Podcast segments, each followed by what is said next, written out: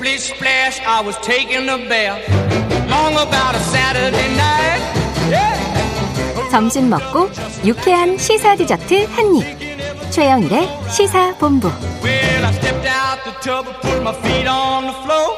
I wrapped the towel around. 네, 시사본부 매일 이 시간 청취자분들께 드리는 깜짝 간식 선물 오늘도 준비되어 있습니다. 아유, 반가우실 거예요. 오랜만에 다시 뚜껑이 큰 컵라면이 등장했습니다.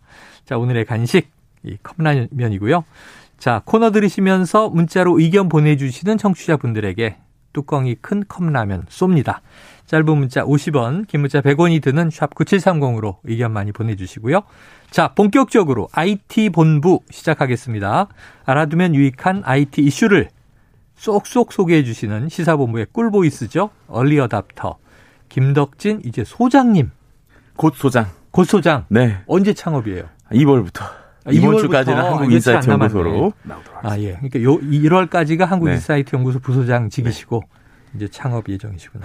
본인의 이름을 연구소에 딱 붙이신 것 같아요. 아, 너무 스포일러를 너무 잘 알고 계셔가지고 음. 어제 잠깐 만났다는 티를 너무 내고 계시군요. 어, 아니 업계에 그냥 소문이 자자하더라고요. 아우, 감사합니다. 자, 최근에 네. 금액만 들어도 깜짝 놀랄 만한 이 마이크로소프트의 M&A 인수 합병이 있었다. 네. 어, 이 금액이 82조. 네. 웬만한 중견 국가의 이거 연 예산 아닙니까? 그래서 오늘 간식이 뚜껑이 큰 라면이 아, 정말 큰 그걸 또 딜. 맞추셨구나. 네네. 어느 수준이냐면 음. 오늘 아침에 제가 현대차 시가총액을 봤는데 41조 7천억 정도 되고 현대자동차. 기아차가 31조 5,700억이니까 네. 두개 합해도 72조 좀 넘거든요. 73조 정도 되겠네요. 오, 근데 마이크로소프트가 어, 우리가 뭐 잘 알고 있는 게임이긴 합니다. 스타크래프트 만든 네. 블리자드, 액티비전이라고 하는 그 회사를 스타크래프트, 네. 블리자드. 네, 네네. 그 음. 정확하게는 블리자드 액티비전이죠. 왜냐하면 네. 블리자드라는 회사를 또 액티비전이 인수를 했는데 하면서 이름이 그 길어졌네요. 회사 자체를 또 인수를 했거든요. 어. 그랬는데 82조 원. 어. 그러니까 현대 기아차 합친 것보다 한 9조 10조 더 준 돈으로 야. 인수를 했습니다. 더 이상 한국의 현대 기아차가 아니라 네. 현대 기아차는 글로벌 자동차 기업으로 그렇죠. 국제 기업으로 우뚝 섰잖아요. 그렇죠. 그런데 게임 회사의 이제 인수 가격이 네. 우리나라 최고의 또는 뭐 이제 글로벌 자동차 회사의 합친 금액보다 크다. 82조 원. 예, 네. 감이 안 옵니다. 자, 그러면 이제 궁금해지는 게 이 질문이죠. 네네네. 마이크로소프트는 왜 이 엄청난 금액으로 게임사 네. 블리자드 액티비전을 산 겁니까? 일단은 두 가지 정도, 한 세 가지 정도는 좀 나눠볼 수 있을 것 네. 같은데요. 첫 번째는 우리가 잘 몰라서 그렇지 게임에 생각보다 마이크로소프트가 진심이에요. 어, 진심이다. 아, 예, 엑스박스라고 하는 우리가 알고 있는 잘 아. 있는 게임기가 네네. 마이크로소프트 겁니다. 그렇죠, 그렇죠. 예, 우리가 이제 너무 이제 그 마이크로소프트를 항상 컴퓨터, 소프트웨어로만 생각을 하는데 그렇죠. 게임 쪽으로 잘 나가고요. 최근에 이 게임 시장에서 가장 화두가 되는 게 스트리밍 게임이라는 시장이에요. 스트리밍 게임. 네, 이게 마치 우리가 요즘엔 넷플릭스 같은 거를 스트리밍 영화로 보잖아요. 그렇죠. OTT로. 게임도 마찬가지로 최근에 기술이 좋아지면서 내가 어떤 CD를 사서 넣는 게 아니라 아, 예전엔 CD 사서 그렇죠. 넣고, 네. 네. 또는 뭐 이 특별한 기계가 따로 있어서 그렇죠. 이렇게 이제 꽂았죠. 네. 근데 이제 최근에 스트리밍 게임이라고 하는 거는 마치 어. OTT처럼 네. 게임기가 없이도 어. 어. 디서나 유튜브 영상 틀듯이 어. 게임을 접속했다가 나갔다 하는 거예요. 아, 그럼 이렇게 되면 어떤 장점이 있느냐? 아까 말씀드린 대로 엑스박스가 원래 마이크로소프트라고 그랬잖아요. 그렇죠. 근데 마이크로소프트가 또 윈도우도 있고 컴퓨터도 있잖아요. 네. 그러니까 똑같은 그 엑스박스용 게임을 어. 게임기 없이 컴퓨터에서도 즐길 수 있고 어. 노트북에서 즐길 수 있는 거예요. 네네. 근데 이런 것들을 이제 스트리밍을 해서 월 정액제를 받는데 음. 그 월 정액제를 받으려면 이게 또 안 끊어지려면 음. 마치 이제 OTT에서 새로운 영상이 계속 나오듯이 아. 뭔가 계속 재밌는 게임 타이틀이 있어야 되잖아요. 네네, 그렇죠. 근데 그 부분에서 최근에 자꾸 이제 플레이스테이션 네. 혹은 뭐 닌텐도 이런 데들이 이른바 독점 타이틀을 자꾸 가져가려고 하는 거예요. 아. 마치 이게 OTT랑 비슷합니다. 우리가 네. 이제 영화에서도 이 컨텐츠는 딱 이 OTT에서만 나오는 게 오리지널. 그렇죠. 오징어 게임은 넷플릭스에서만 본다. 네, 그런 식으로 거잖아요. 어. 예를 들면 땡땡 게임은 딱 네. 엑스박스 전용으로만 나온다. 예. 혹은 뭐 플레이스테이션 전용으로만 나온다. 음. 이렇게 되는 거예요.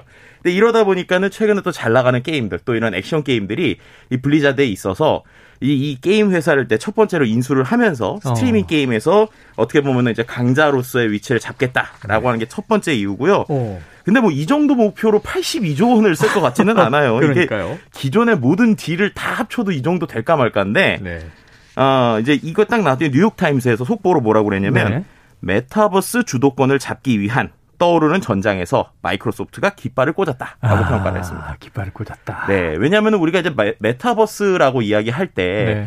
마이크로소프트가 일단은 VR 같은 이제 AR이죠. 홀로렌즈라고 하는 아주 비싼 기기를 네네네. 가지고 있어요. 음. 그렇죠?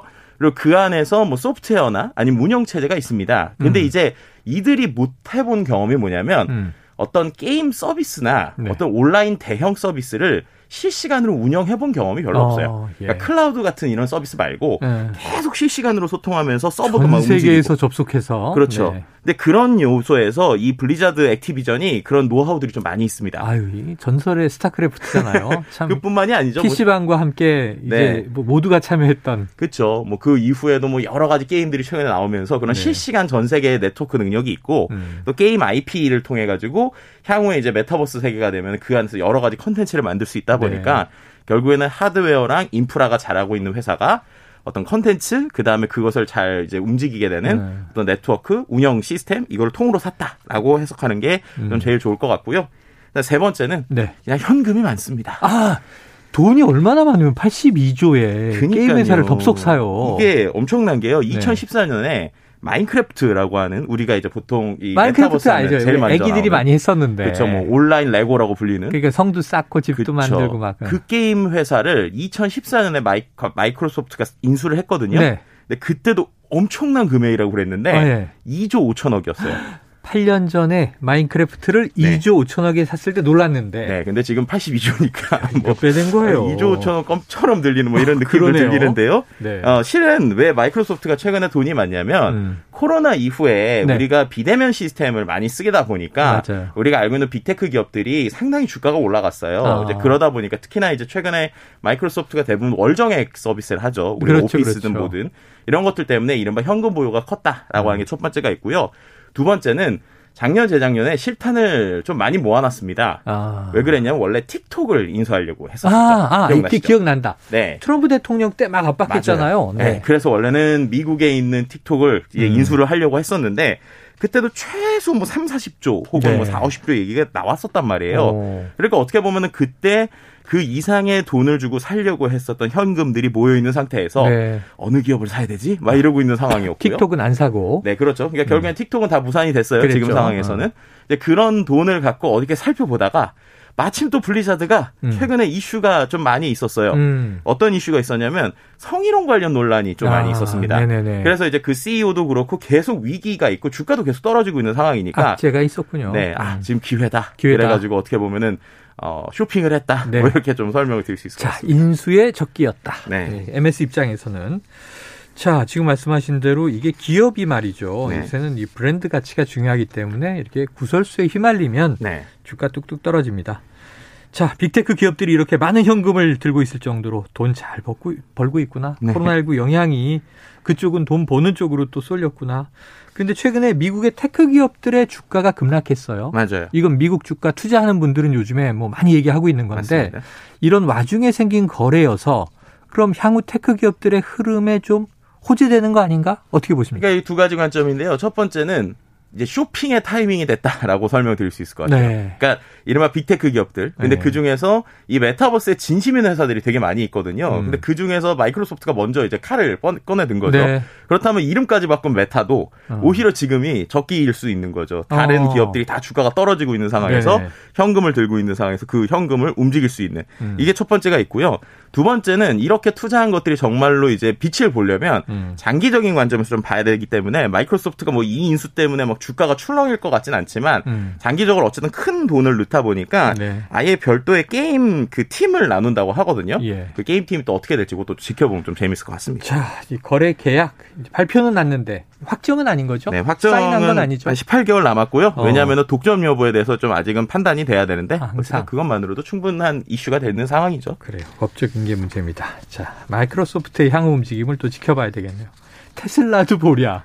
일론 머스크가 또 스페이스X 우주선도 쏘고. 그러니까요. 아, 이게 미국의 테크 기업들은 굉장히 범위가 확장되는 것 같습니다.